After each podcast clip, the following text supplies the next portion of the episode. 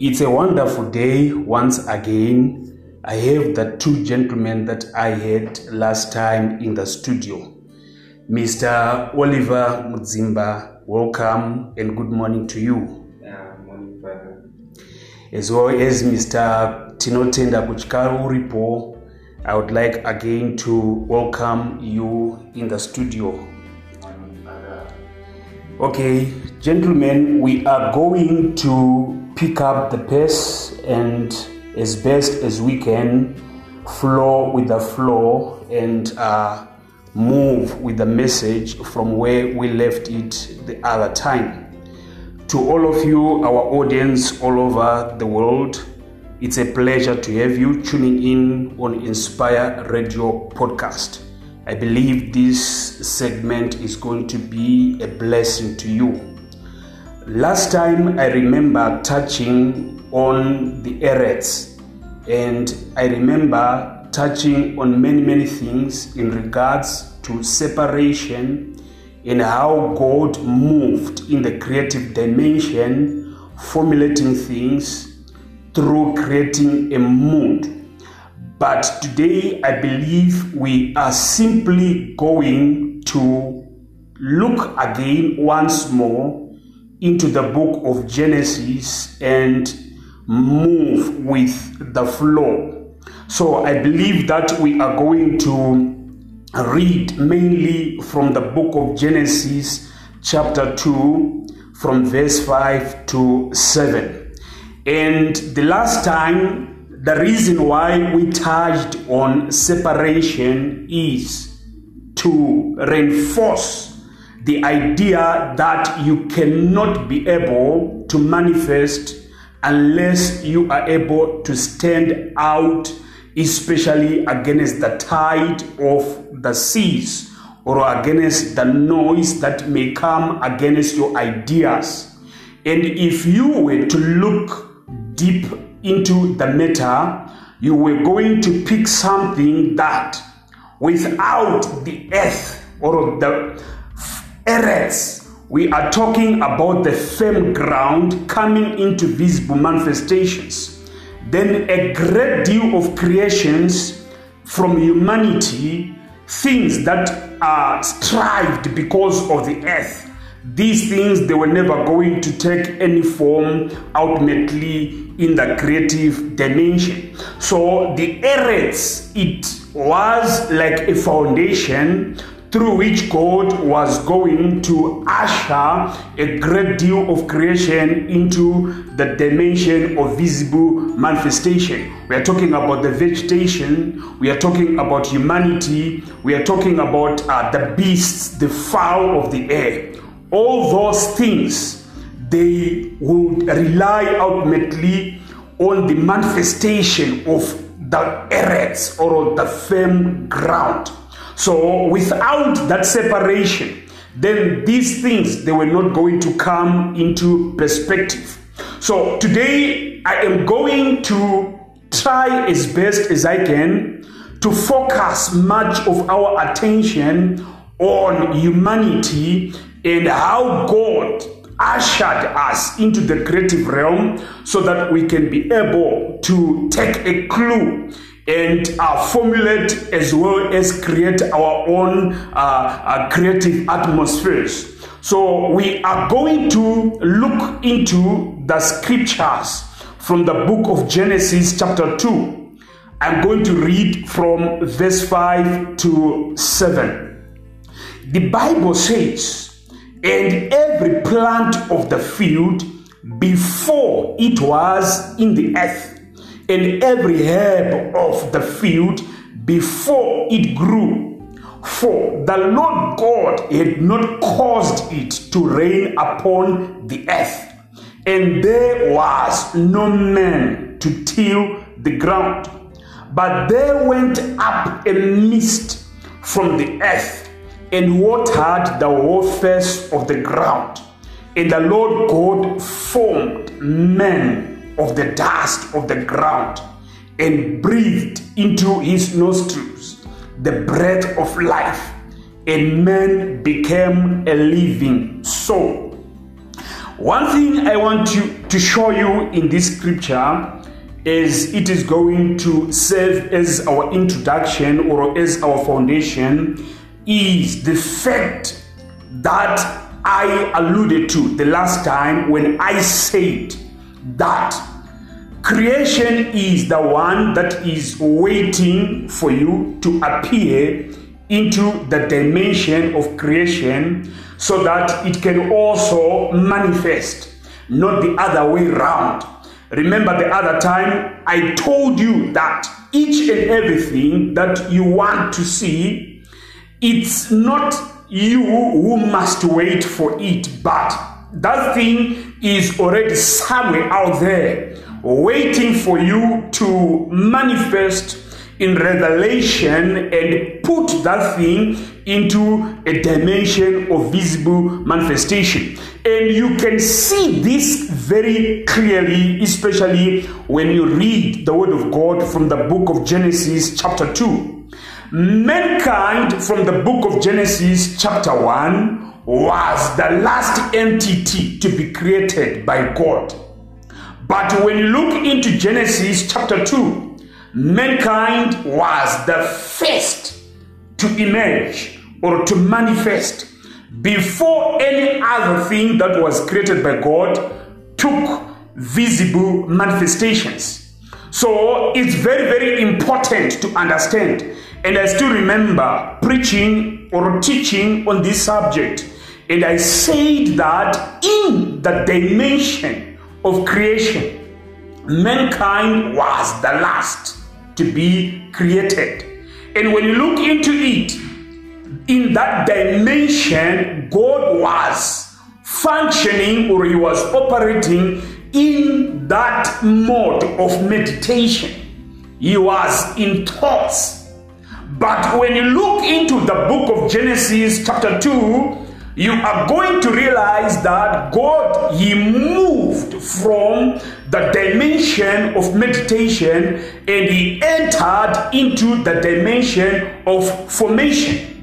Because each and everything that God was thinking of in the book of Genesis, chapter 1, it took visible shape and form in Genesis chapter 2 when God was pushing all those things into manifestation by physically working on the plan.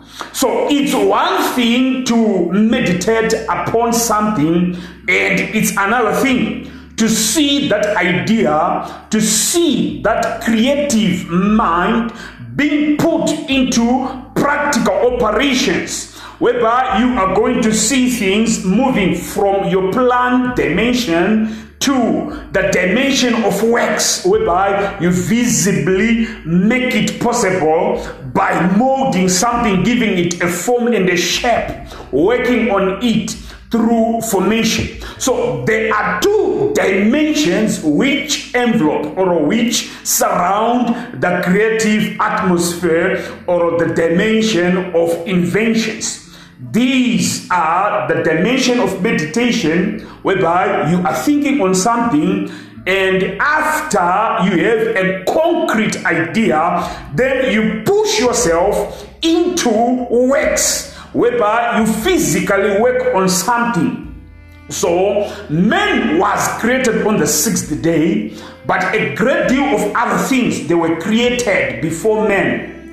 But when you look now into a scripture like this, from the book of Genesis, chapter 2, verse 7, it is saying that no plant of the field, no herb again of the field, it grew up in the eretz or in the uh, firm territory simply because God had not caused it to rain upon the earth.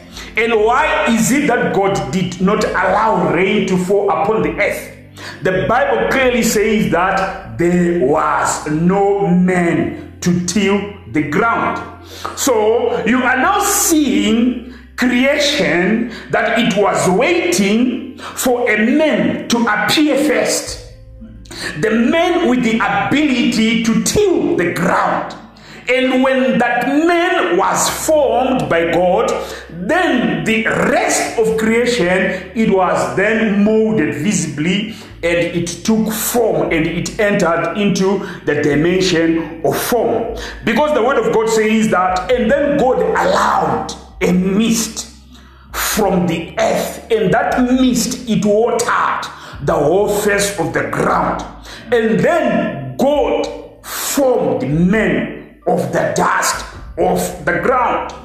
And after he formed man, he then breathed into his nostrils the breath of life. And then man became a living soul. So you are seeing now that God in the book of Genesis, chapter 1, he was in the idea dimension. But now in Genesis chapter 2, God is moving from ideas and he is entering into the dimension of works.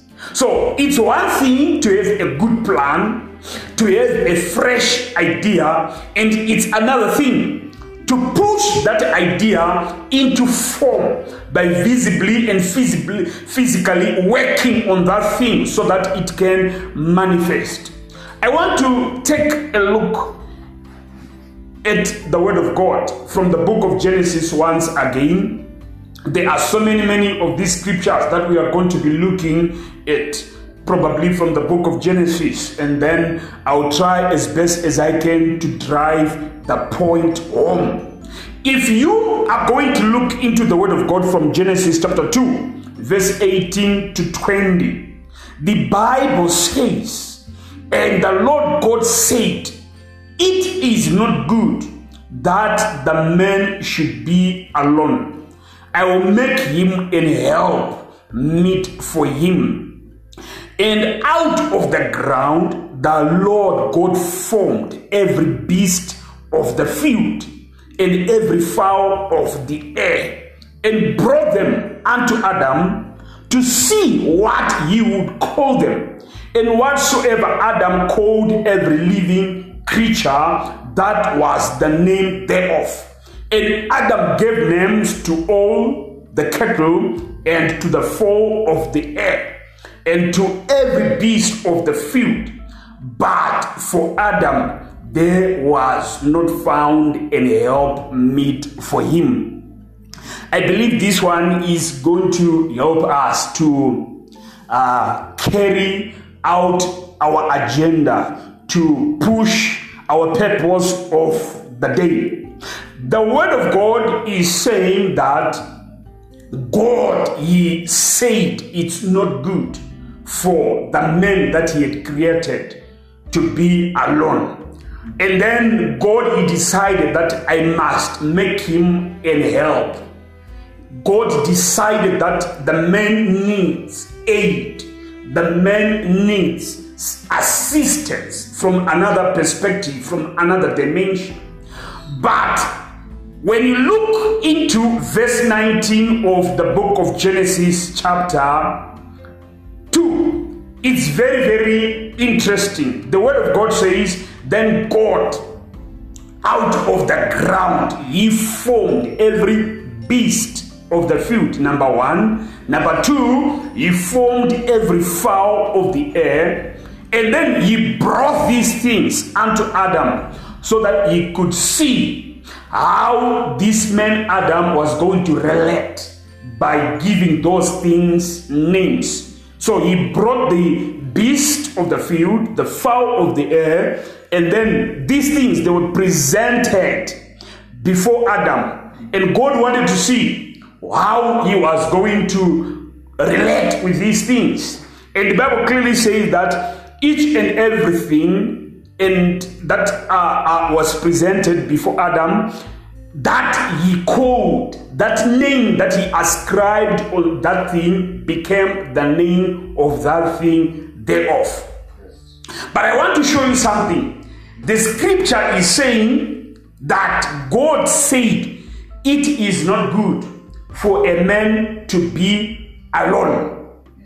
But God said it is not good for a man to be alone, you see God doing something that is completely opposite. He goes on and he forms the beasts. He goes on and he forms the fowl of the air. And then he brings these things before Adam and he sits back, he waits to see whatever this man was going to call these things. And then eventually, how Adam named these things is the names that eventually stood. Those were the names they were thereof, according to the scripture. I want to show you something. God knew that it was not what good for Adam to be alone. But look into the approach.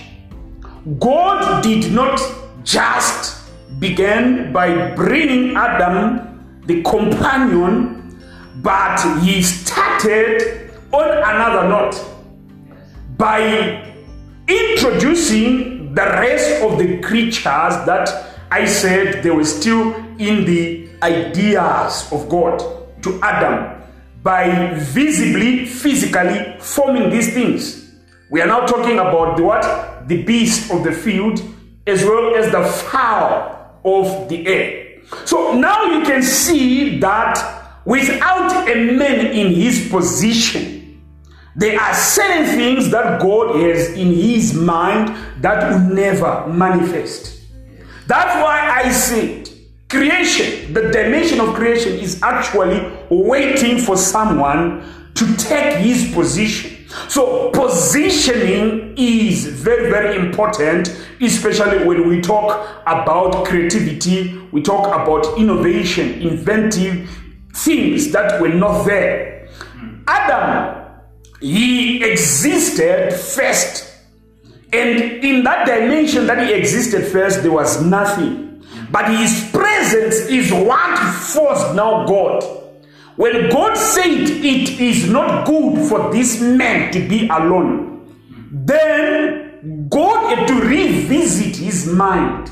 We are not talking about the mind of God, he had to revisit his mind and check into those things that he created in the book of Genesis, chapter 1 and they were not yet taking form in Genesis chapter 2, but because there was a need, and that need was that the man was alone. So, God, He will always allow you to see whatever that is in His mind taking shape and taking form when you know how to position yourself It's very, very important positioning. And then you are going to understand this thing that I said that man was the last to be created in Genesis chapter 1, but in the realm of formation, he was the first to appear.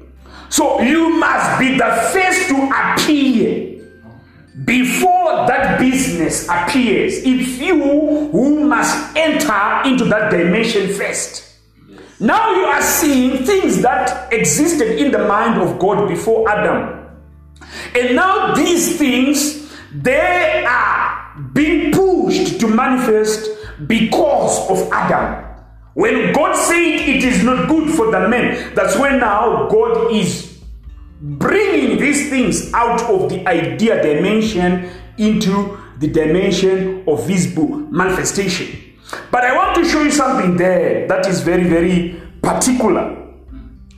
Instead, God knew what Adam needed. He knew what Adam needed.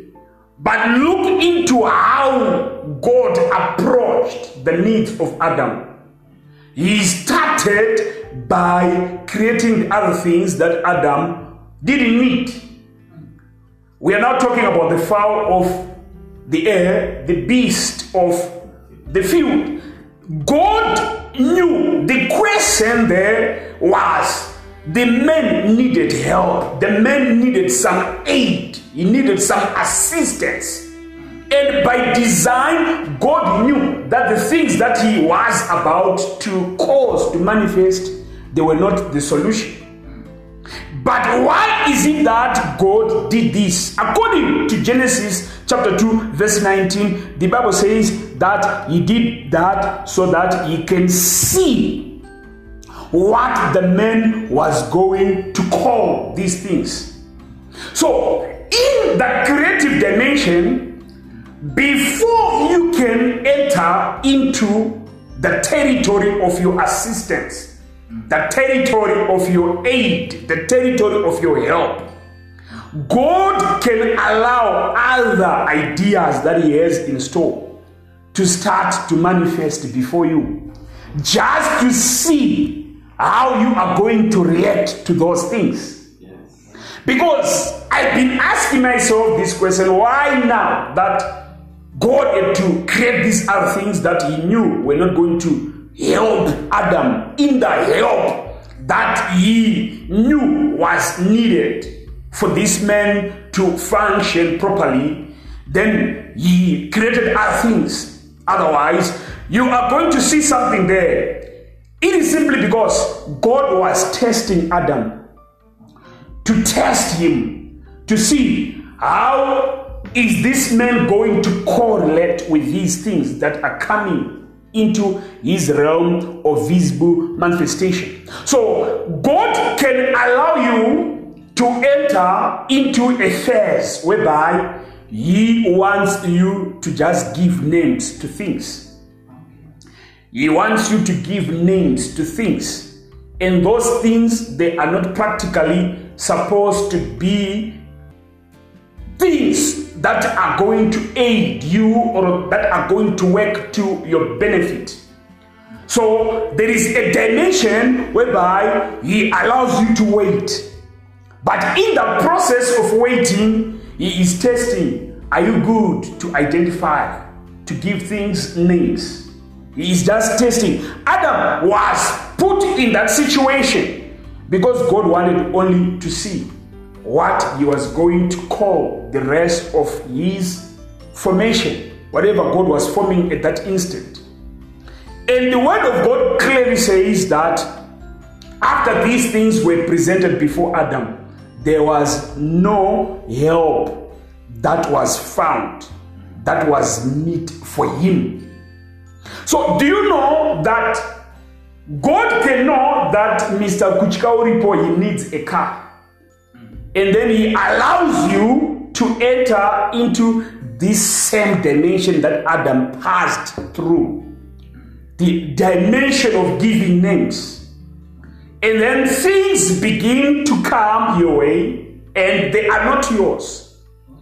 But you are simply put in that atmosphere to test if you are going to carry a certain mentality whereby you are going to settle for what is not yours. Or you are going to understand those things that are being presented before you by God and then ascribe identities to those things.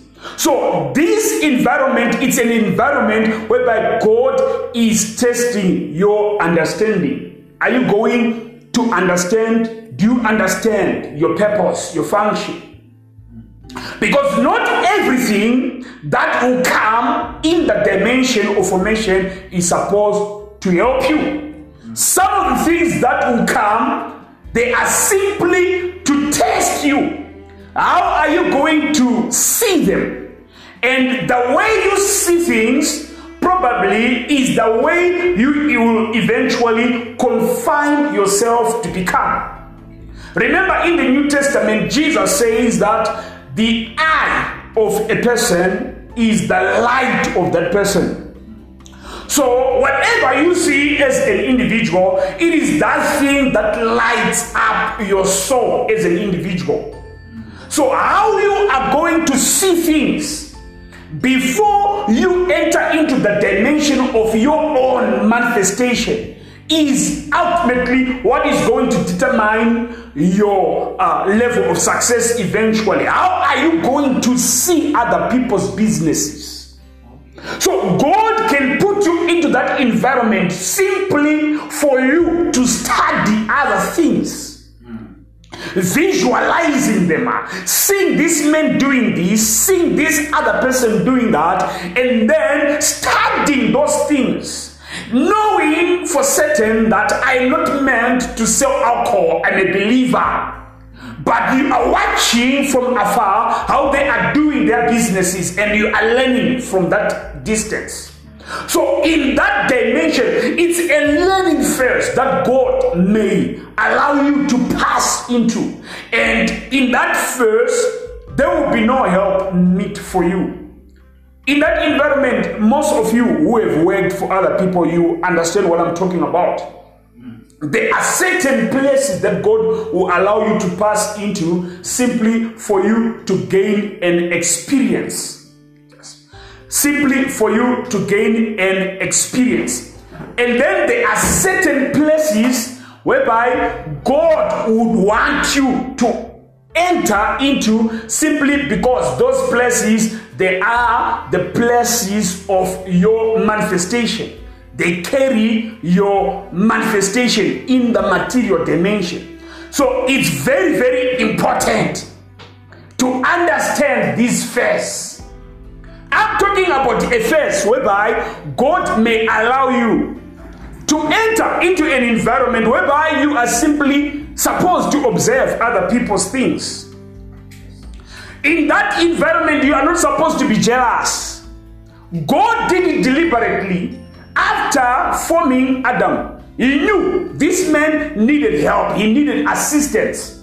But look into what God is doing now. God he is forming things that are completely in the opposite direction, especially when we are looking into the idea that God had, he saw the need that the man needed help.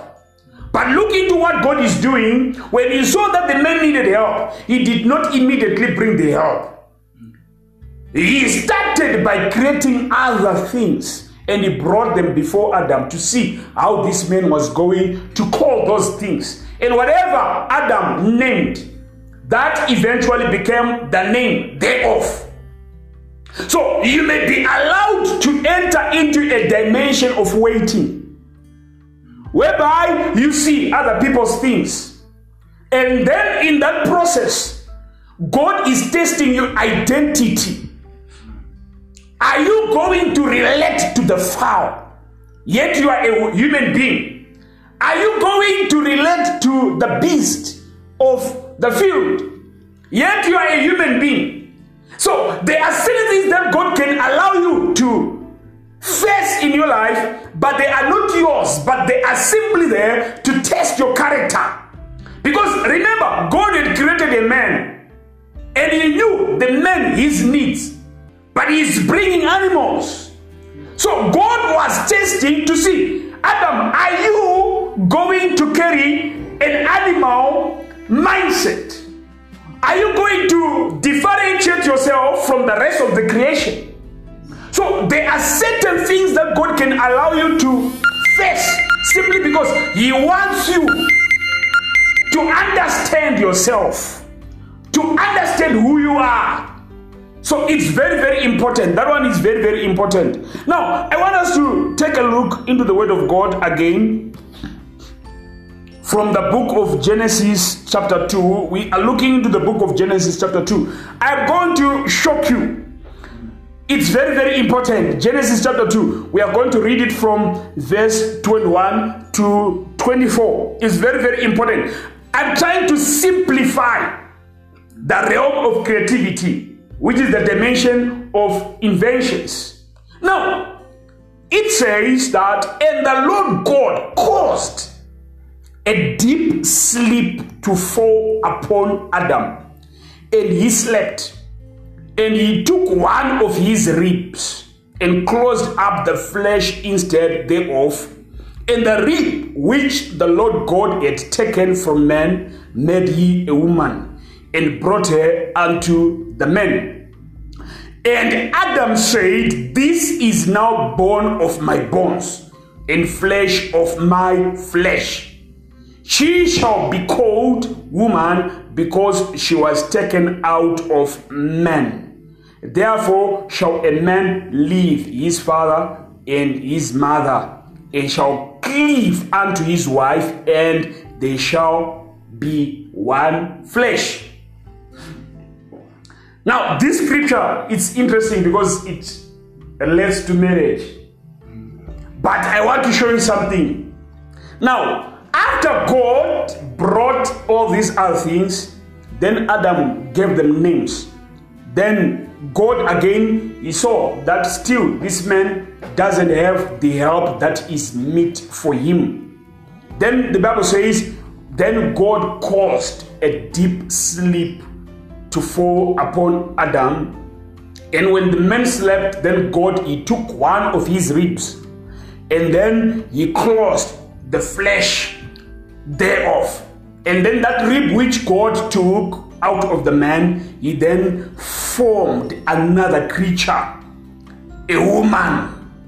And then he brought that woman and presented her unto the man. And then the man who was sleeping, when he woke up, then he said, This is bone of my bone, flesh of my flesh. And then he gave her a name and he said, She shall be called woman because she was taken out of men.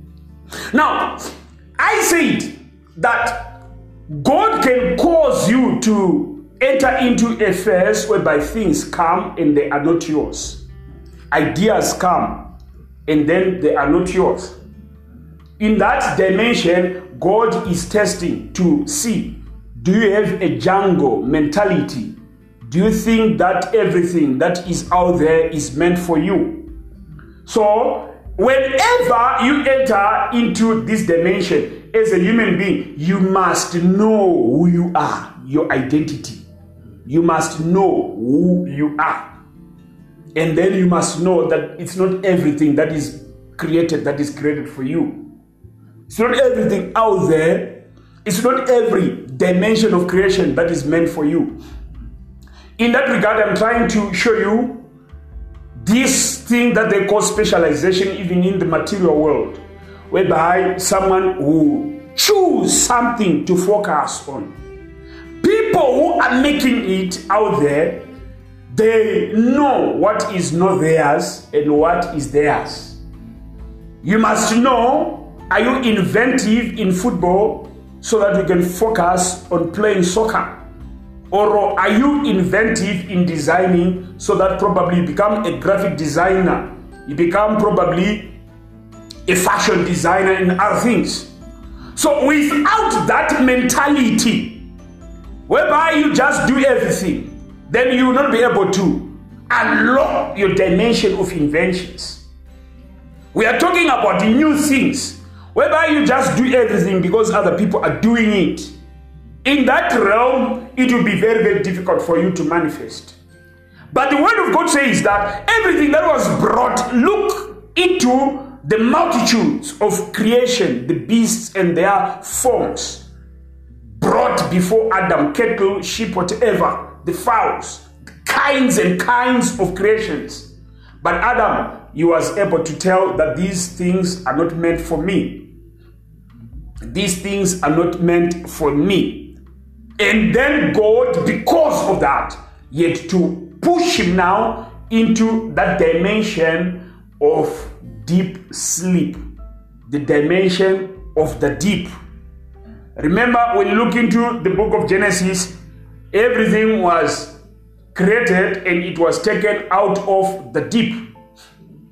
So, Adam, he needed that push but how was he going to enter into that dimension if he was content with the other creations? You have to get the point there. So you must look into something and focus on that thing. Only on that thing. When you do that, you are able now to cause God to take you into the deep. We are not talking about the deep steps whereby God had to push Adam into a deep sleep. And in that sleep, he took Adam's rib, he closed the flesh, and then he formed a woman for Adam. And then Adam, when he woke up, without anybody telling him what had happened, he said, This is now, this is now bone of my bones, flesh of my flesh. So you must be able to know what is supposed and what is meant for you. In that dimension, you will only understand that when you enter into the realm of introspection, whereby you are looking deep into your character to understand who you are. Introspection. Before you can find something out there, you must know who you are, your identity, your character. Otherwise, without that introspection, you will not know who you are. I'm talking about an identity crisis here. Adam, without that kind of ability to give names, that this is a baboon, this is a lion, he was just going to uh, f- uh, uh, flow with the, with, the, with the rest of uh, uh, uh, the things that were formed. And then he was going to delay his manifestation. So I want to show you something there. Even in a marriage, you can see that now, this scripture it's, it's it's it's interesting because it's talking more like marriage. Because the Bible eventually says, Then the man shall leave his father and his mother and shall cleave unto his wife, and they shall be one flesh. But before Adam entered into marriage, God brought other things out of the jungle so that Adam can identify those things. Before you can identify your things, you must be able to identify other things that are surrounding you. I'm trying to speak in riddles here. Before you can identify what is meant for you, it starts by in you entering into that dimension of self realization, self actualization, whereby you know your character that this thing, this thing is not mine this thing is not meant for me. You observe from other things. In that same process, you are also learning from the marriages that are also out there in the jungle before your marriage comes. You are also learning from other businesses out there in the jungle before you enter into your own business. So you must be able to stand your ground but how are you going to do that? You it needs you to enter into a great deal of introspection, whereby you can define yourself and separate you from yourself from the rest. Separate yourself from the baboon and the rest. So this one is a very, very important thing that you need to understand. But I want to shock you because looking into this scripture, you will think that the woman was formed in this instance. But when you flip the page into the book of Genesis, chapter 1, from verse 26 to 27, you are going to realize that the woman was created in one day when the man was created. So, in the dimension of formation, the man came out first, but the woman waited. And it needed God to test this man, Adam, to see if he can know that there is something that I am built to have that is missing. That's why he created everything and then he presented all those things before Adam to see how he is going, how he was going to call those things. And then the names he called, those became the names. But for him, there was not no help that was found that was meet for him. So Adam, when he entered into the dimension of manifestation, he partly manifested. He manifested in part. But there was another part that was still hidden within him. And also, that thing was known in the mind of God. So, God had to test Adam to see how is he going to accept the things that I'm bringing before him? Is he going to think that these are his things? Yet himself, his things, they are yet to manifest. I don't know if I am putting this in clear terms, but I want this one to be understood. God has already created you and He has already created your help within you. But before your actual help comes, God He presents you with other forms of creatures to test your understanding. If you are going to think that those things are going to become your help, then you may eventually delay your manifestation. So, in this regard, I'm talking about the things that God had tailor made for you. They are not all things that will come to you that are meant for you. There are certain things that will come to you that will come to you to test your understanding. How are you going to read into this atmosphere of creation? And if you are going to understand that atmosphere of creation, then God, He will take you now into the deep. Because God, He has hidden certain things in the deep in your life.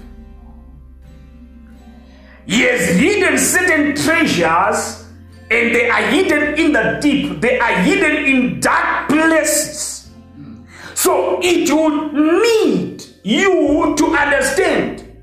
Because what will make you to accept your situation is your understanding. I've seen certain people talking about prisoners. And there was an example that a lot of people would uh, put that, for an instant, if you put a bird in a cage for too long, the mentality of the cage, the cage mentality may become ascribed or imprinted in the mind of that bird to the level whereby if you release that bird, it may begin to behave completely differently from the rest of the other birds out there because it has got a mentality that has been imprinted within it. So, God wants to see that kind of an mentality before he can bring things that are meant for you. Do you know that there are certain people who eventually settle for things that are not meant for them simply because they eventually carried a mentality to flow with the flow, to flow with the rest? But in reality, God had invested a great deal of potential and He had hidden it within those individuals. Now, let's read the word of God from the book of Genesis, chapter 1, verse 26 to 27. Then I believe that this matter is going to unfold, and uh, uh, probably we are going to uh, come to uh, uh, uh, how uh, how God did it in the beginning. Because looking into the book of Genesis, uh, chapter 1, 26 to 27, the Bible says, And God said, Let us make man in our image, after our likeness, and let them have dominion over the fish of the sea, and over the fowl of the air, and over the cattle, and over all the earth and over every creeping thing that creepeth upon the earth. So God created man in his own image. In the image of God created him, male and female created he them. So what I'm saying is Genesis chapter 2 from verse 21 to 24 from verse 18 to 20 God is testing this man Adam do you know who you are? So, when the help was needed for Adam, God brought the other things that He created to be dominated by Adam to see if Adam is going to accept those things as his own help. Testing his understanding. Are you going to understand who you are? There are certain businesses, certain ideas, certain environments that God will allow you to enter into to test if you understand whom He created you to become. If you are going to settle for that, then you will not understand that you were made to dominate in that environment, to dominate those things. If you are going to settle, then you not understand who you were made to become. So, God, He created man, and the way God created man, He created him in His image. And when we are talking about image, we are talking about illusion illusion. When we're talking about illusion, we are talking about something that can visually trick you to believe that this thing is exactly that thing. We are talking about what we can call a shade. Now, when we talk about a shade, probably you can understand it when you look into your shadow. When people see your shadow, they will know that there is a man somewhere. But the shadow is not the man, but it's simply a reflection of the man. So, this is how God created man. He gave man this ability to appear in an illusion that if the fowl see a man, they will think that there is God. If the beast see a man, they will have an illusion and they will think that this one is God. When a snake sees a man, the snake must see as if it is seeing God. We are talking about a mirror dimension of creation whereby God created man and he made him to look as if it is him. And then he presented him. This is what makes human beings to have dominion and authority over the rest of creation. Because all the rest of creation, when they are looking at a man, they will visualize a human being as if it is God Himself. So, God had to give humanity His image. And that was not the only thing that God had to give. He had to give humanity what we call the likeness. The likeness. The, the demuth in Hebrew, the demuth, the likeness, the resemblance. When you are talking about resemblance, we are talking about the character. We are talking about how you were modeled. We are talking about your manner. We are talking about your shape. We are talking about your fashion, how you are doing things. So these two things, they are very, very important to understand because they were given unto Adam in the beginning. And now you are seeing God creating Adam and then bringing him in an environment where he is seeing other creations coming before him to test his dominion. What was being tested there was the dominion of Adam. Are you do you understand your dominion? So there are certain things that may come before you simply because God is testing. Do you understand your dominion? How desperate are you for this opportunity? How desperate are you for this thing, for this business, for this relationship? Because you may carry a mentality that you are exactly the same with the other form of creation. But now look into Genesis chapter 1. Man was given the likeness of God, he was given the image of God, and it was done to make the man to dominate the rest of creation. So you are looking into a dimension of creation before you can come with your own business. God will allow you to witness other people's businesses to test your mentality. Are you going to think like the rest? Are you going to think that this thing is equal to you? Are you going to think that this thing is sufficient to you? Are you going to think? Because without that mentality, if you are satisfied with the other things that are not meant for you, then you will not be able to enter into the dimension of your own manifestations. I've seen a lot of talented people, talented footballers who are satisfied in their uh, uh, positions, probably they are garden boys, and then they are satisfied in that income. And then if you were going to tell that person that you know what, you can become the next Ronaldo or the next Messi, and yet that individual is satisfied in the garden environment, is the garden boy, is getting something, peanuts, but that peanuts is enough for him. Have you ever seen people and you can tell that this person has got a great deal of potential? But what will not put that person into the dimension of his own manifestation is the certification that is going to come. This man will just let easily and you say, This is mine. And then you eventually limit yourself and you not enter into that phase of manifestation where God wants you to enter.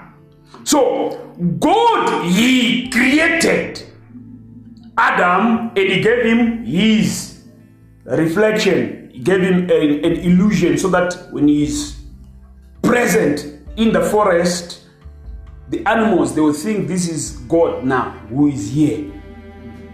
He gave man the character of God, the likeness. We are talking about the character in this instance, the fashion, the manner through which Adam would do his things.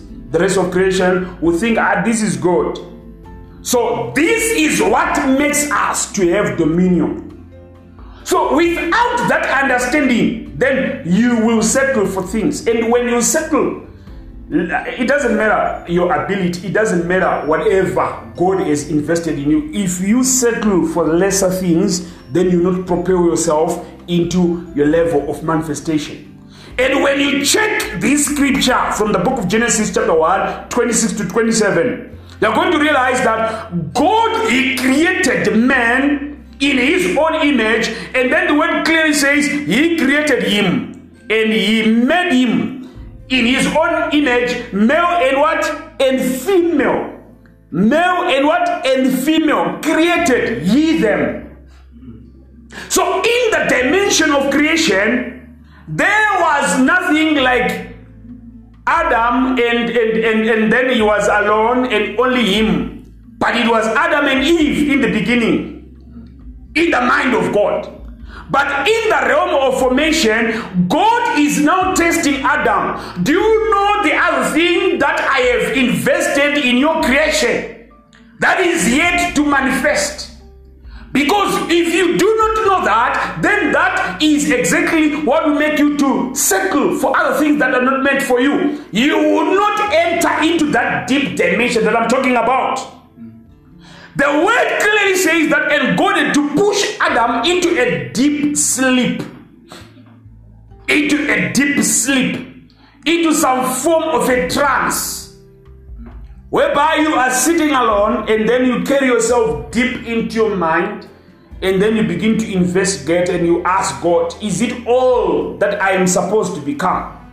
Or there is another form of a creation that you are yet to allow to manifest? Because God has got the heartbeat, He has got this heartbeat, especially when He's dealing with men, to cause you to manifest in part. They were created, all of them, in the same day, day number six. Man, when was created, the female entity was created also together with the masculine entity.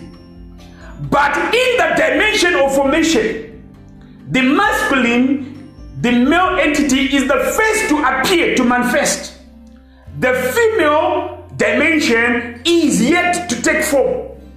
So I'm saying that it is in the nature of God to cause you to enter into an environment of your manifestation, but you are manifesting in part. And He is doing that to test you. Do you know who you are? Do you know that there is another being that is yet to manifest? There is another Kuchkauripo that people have not seen. There is another Mudzimba that people have not seen. There's another Tafatgo that people have not comprehended. So God has got this habit to cause you to manifest by stages stage one, stage two. And then He is testing you. Do you know exactly who you are? Because what will limit you to enter into the dimension of visible manifestation? I'm talking about the dimension of God's invention. Is that satisfaction whereby you are satisfied in your weak state and you don't understand that there is another entity that is still deep within you. It is very deep. Will need God to cause a deep sleep to before you. And when he goes that deep sleep, then that's when that operation takes place. And that deep sleep, what are we talking about? Because when you look into it, it was a moment of a trance. When you are in a trance, you are in a sleep, but it is a sleep whereby you are visualizing things. Things are happening from a spiritual dimension, and you are entering into an environment whereby you are mining from deep within you because there are certain things that God had put, but they need you to mine them out of you. They are hidden within you, abilities that are hidden within you. Because looking into the book of Genesis, chapter 2, especially verse 24, it's very interesting. Because after the woman was formed, then Adam he called the woman the woman. And then he said, Because she is bone of my bones, flesh of my flesh. And then the word of God says, Then a man will leave his father and his mother, and then you cleave to his wife, and then they become one flesh. So the two again, they become one eventually. So there are certain things that God will conceal within you. But when they manifest, those are things that must make you to become one, to become one flesh. In the dimension of manifestation, remember the promise that God had given them, He said, Be fruitful and multiply and replenish the earth, subdue it. That one, it was not going to be fulfilled with only one party in manifestation, and the other party is yet to manifest. It needed the other party to manifest, and when they manifest, they work in unison. And then you begin to see things happening now in the dimension of fruits. I'm trying as best as possible to unlock this thing in a way that you can understand. I'm trying my best. There are certain components pertaining to you, pertaining to your fruitfulness, that God has yet to unveil to you. But how are you going to understand those things?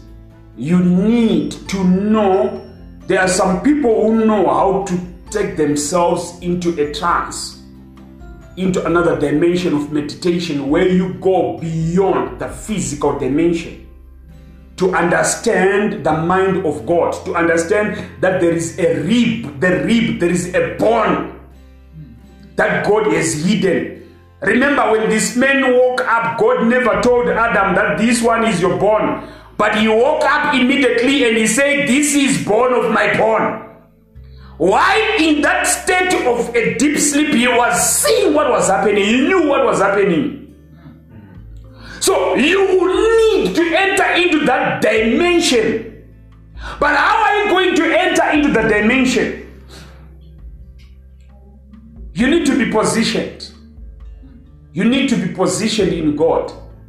Now, I want to try as best as possible to close by showing you the mystery of inventions that I'm going to try as best as possible to share with you. Probably everything that I've been putting across, I was trying to beat around the bush so that I can get to this point.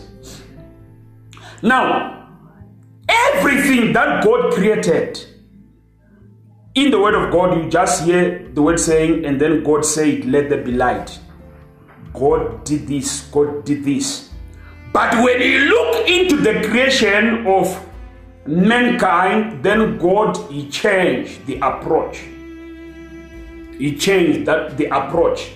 He said, Let there be light, and then light it took form. Separated the seas from the earth, the earths, and then the earths took visible manifestations. He divided the waters from the waters. But when he created man, he changed the approach. So I'm going to show you this one, and I believe it is going to unlock realms.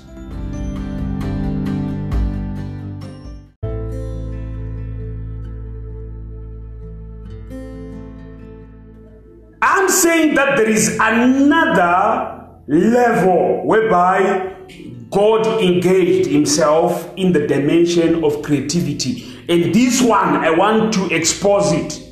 Genesis chapter 2, it is looking into how God formed things.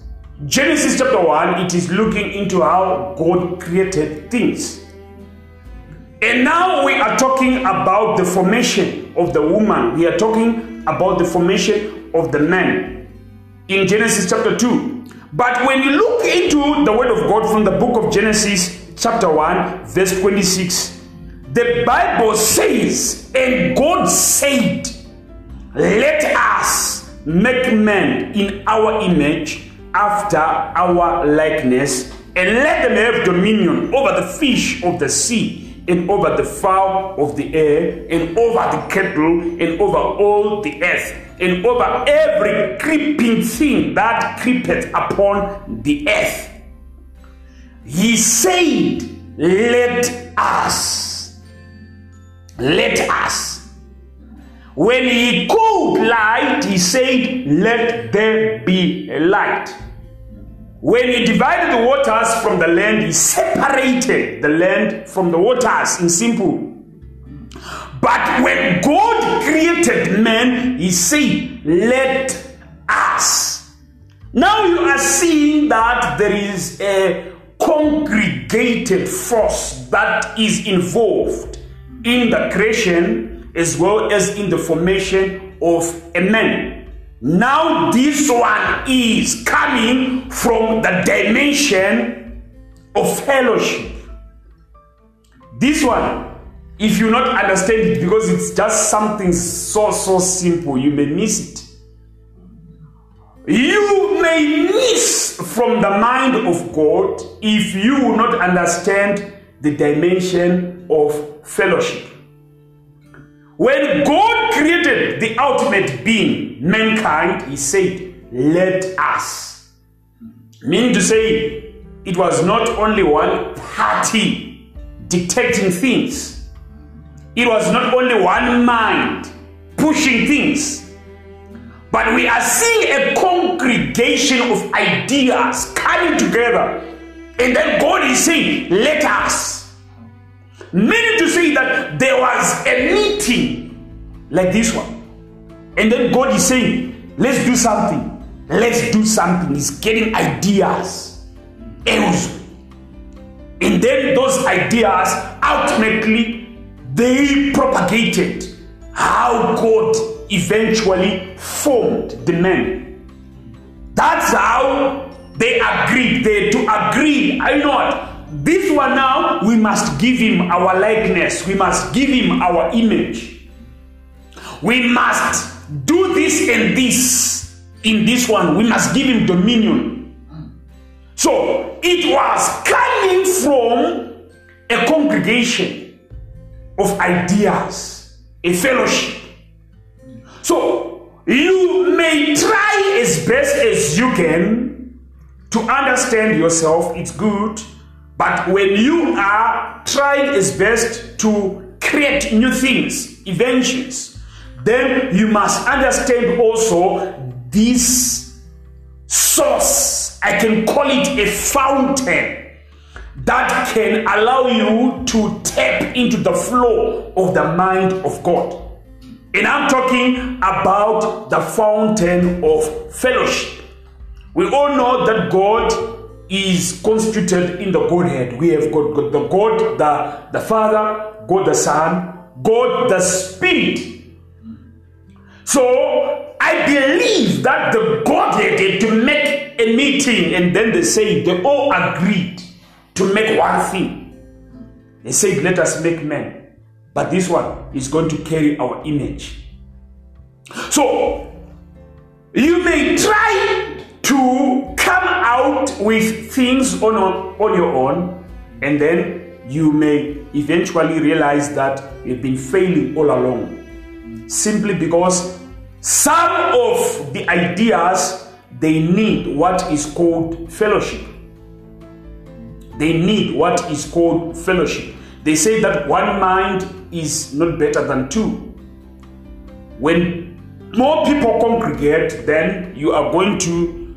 I've heard people from uh, the business world talking about brainstorming sessions, where they gather together, formulate a meeting, and the purpose of that meeting is simply to discuss ideas. And then you realize that some of the ideas they will come from unfamiliar sources.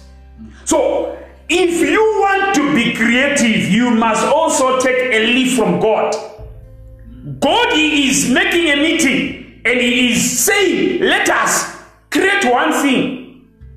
It's not coming from the idea of the Spirit alone, it's not coming from the idea of God the Father alone or God the Son alone, but they are congregating together and they are agreeing that let's do this. So there are certain opportunities that are open when you congregate minds. And when you do that, by simply listening to other people's ideas, you can eventually pick the mind of God from somebody else. And then when you enter into that dimension, you can easily see yourself entering into your creative dimension. We are talking about the dimension of fellowship. When you look into Adam eventually, and God is saying the man is alone, the man needs help. God had to break the man into two. The woman was part of the man, but God had to divide them so that they become two. So that they become a congregation on their own, so that whatever they can agree on one thing, they can agree on it. That's why the greatest creations that people make are babies, people making people. And how can people make people? They must agree that now we must try to make a baby. All of us, we are products of those kinds of agreements whereby people agree that ah, we need to do something now. So you are seeing a very important dimension that can propel you into the realm of creativity, in the realm of God's inventions, whereby you are going to take ideas from other people. You must not operate Likewise, I remember telling you that you must know how to separate yourself. But remember the thing that I said you must separate yourselves from. You must know how to separate yourselves from what? From noise.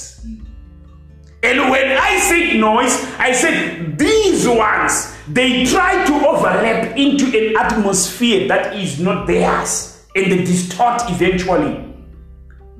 But you cannot operate as an island, as a human being. You eventually realize that you need to tap into other minds. I'm talking about mining ideas from other people. I've met a man, and that man was complaining that there is this man, a very prominent politician. This politician, he studied something and he said, I'm about to unveil aid to people, financial aid to people who are into businesses. But this man, when he went to the politician, then the politician said, You know what? I will help you. But what I want to see first, before I can help you, is your business plan. And then the man su- submitted his business plan. And then two weeks down the line, the politician was running with the vision. Why? Because the politician didn't have the idea, but he had the money. And he just needed somebody to I've heard a lot of people complaining that, you know what, that person stole my idea eventually. And the person who saw the idea, he knew that I cannot create. I have tried, the man I have it, but I need inspiration to come from another source, ideas to come from elsewhere. And then he stole someone's idea through promises and brainstorming. So, this is a very, very important dimension which you need to understand.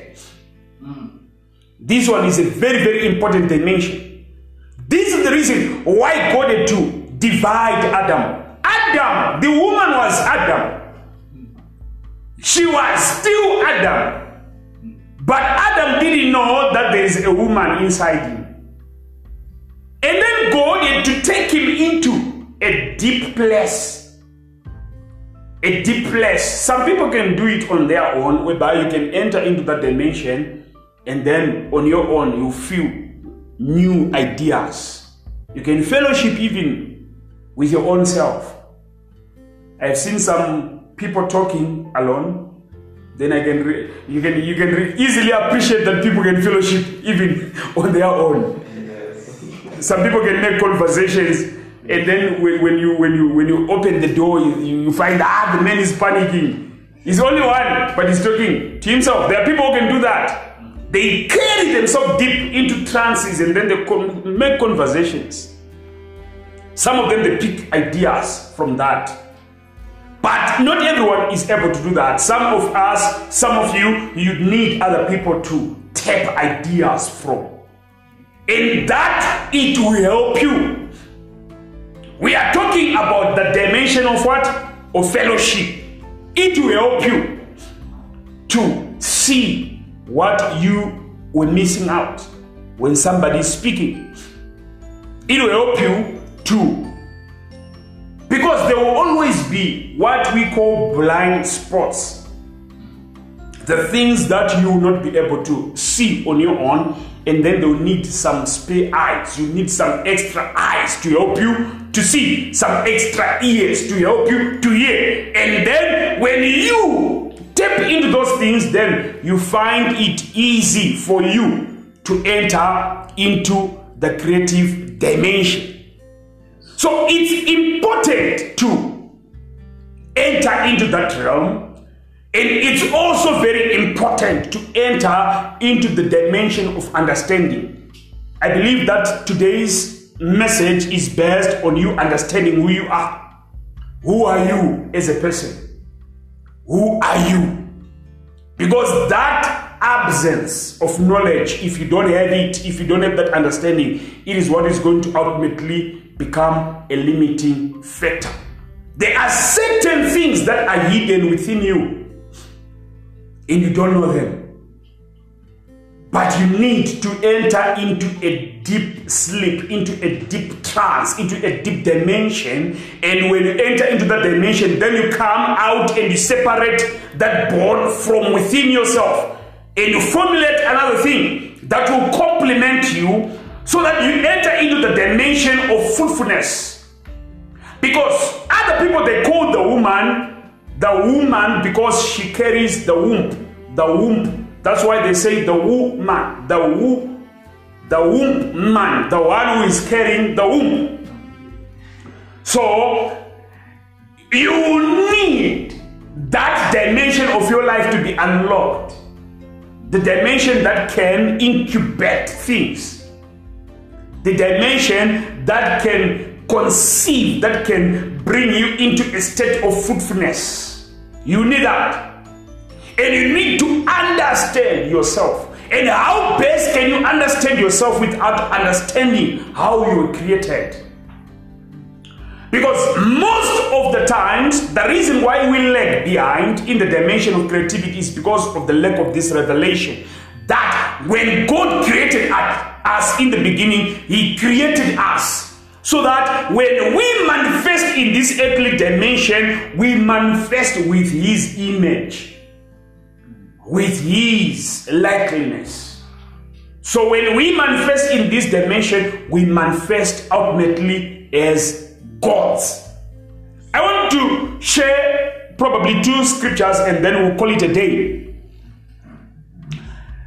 There was an encounter that I'm going to begin with that happened. And then Paul, he delivered a man who was important, an important man, a man who could not conceive in a certain dimension.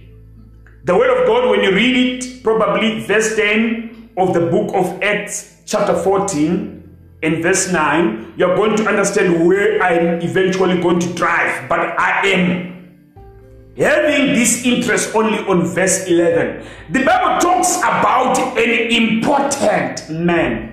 That man, the Bible says that he was born without the ability of the feet.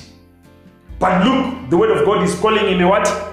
An important man. An important man is a man who cannot what? Conceive. He cannot be fruitful. An important man is a man who cannot be fruitful. But this man, the word says, the man was lame. He could not walk. But the man is classified as a what? As an important man. The word of God is not talking about him being unable to reproduce. But the word is saying he is important in the sense that he couldn't walk. Ah, this one it's it's it's it's a little bit complicated. So a human being can be important in certain aspects certain functions rather than fruitfulness in terms of the fruits of the body, being able to reproduce. The man was called important because he could not walk. You can become somebody who is important because you cannot do something. We, we are not talking about the babies in this instance. The man is said to be unproductive simply because he could not walk. He was born from the womb without the ability. So, this one, I think I will need another message on this one to touch this one. Do you know that there are certain individuals who are important in the mind? They cannot think. But they are, they, when people see them, they, they have babies, and then people say, ah, this one, this one is fruitful. There are certain people who cannot function effectively. We are talking about the functions of the body. So, as you will be looking at this with revelation, you need to apply yourself, looking into your life and check exactly what is limiting you. Because you can be important in a certain dimension, and that thing it becomes an obstruction, it stands against your manifestation in a certain environment. The man could not walk. But the Bible doesn't talk about him producing babies. But the reason why he could not walk, then the word of God is saying this man was important. And then when Paul passed by in that city, the Bible says he looked at that man, and then that man he looked also at Paul. And when Paul was looking at that man, he perceived that this man had faith. So he commanded that man to rise up and then that man responded and he rise, rose up and he was restored. His feet were restored. But I'm talking about a man was barren. Because if you are important, you are barren. But this level of barrenness, the man is barren in the feet.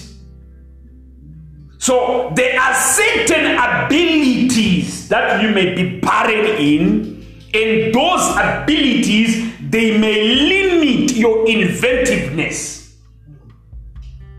And those things, they will need life to be spoken into so that you can able to enter into the dimension of your inventiveness. Now, Acts chapter 14, verse 11, the Bible says, And when the people saw what Paul had done, they lifted up their voices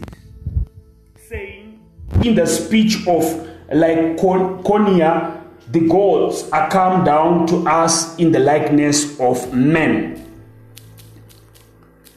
You are seeing people calling Paul a god because of his actions, because of what he did for this man, then he is a God. Okay, let's look into another scripture from the book of John, chapter 10, verse 34 to 35. In closing, verse 34 to 35. Jesus answered them, Is it not written in your law? I said, You are gods. If he called them gods, unto whom the word of God came, and the scripture cannot be broken. Ladies and gentlemen, the scripture cannot be broken. You are a God. Now, we are in an atmosphere whereby you need to understand your nature that you are a God. God, He created you so that when you appear, His appearance, you also appear. When you do things, then in likewise it will happen as if it is God doing those things. But you need to come to an actualization, a realization that you are operate. You are granted upon by God Himself to operate as a God. That's why you see people like Paul, someone who was born without abilities, he could not walk. But when you look at him, he just saw that this man had faith. And he had to do something. To push him out of that dimension of barrenness propelling him into the dimension of activity. And then people, when they saw, they began to speak in their own language that the gods are come down to us in the likeness of men. So you need also to push your life so that whatever you are going to do, people are going to say, the gods are come down to us in the likeness, in the appearance of men. Because the Bible says that you are a God. So it comes when you understand, because you have the ability. Look into Adam. Eve came out of Adam. So Eve was not born by a woman, but she was born out of a man. Probably no wonder why some men would call women baby and other things. Because look into this one. Eve came out, was begotten. So, men, it doesn't matter. You have got the ability to reproduce on another level. Look at this level. Adam had to reproduce something that looked exactly like him, but he was not somebody with a womb. He was not a woman in the correct sense of things. So there are certain things that are locked within you, and they are simply waiting for you to replicate what God can do. And when you do that, you enter into the dimension of a God. It doesn't matter the situation. You enter into a dimension of creativity and you restore order. You bring order where there was no order. You bring order and restoration in an environment that lacked creativity. You begin to operate as a God. You need to understand that you also have the reflection of God. You cannot be somebody without ideas. Somebody who cannot create things into existence simply by virtue God created you in his image. You look alike him. You carry the same ability. So you need to push this season, ladies and gentlemen. It's a season whereby you must push yourself into that dimension whereby you begin to function as a God.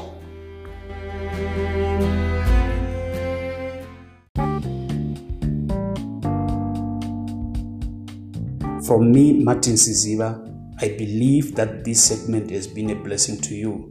You are free to share this message and spread the kingdom of God. This episode has been brought to you courtesy of Royal Kingdom Embassy. We are located in three centers in Parys, Free State, South Africa, as well as in two centers in Cape Town, Somerset West, as well as Guguletu. Join us every Sunday for worship for inquiries, please call plus 277 2866 330. Alternatively, you can email prophet.martins1 at gmail.com. Be empowered to experience kingdom life.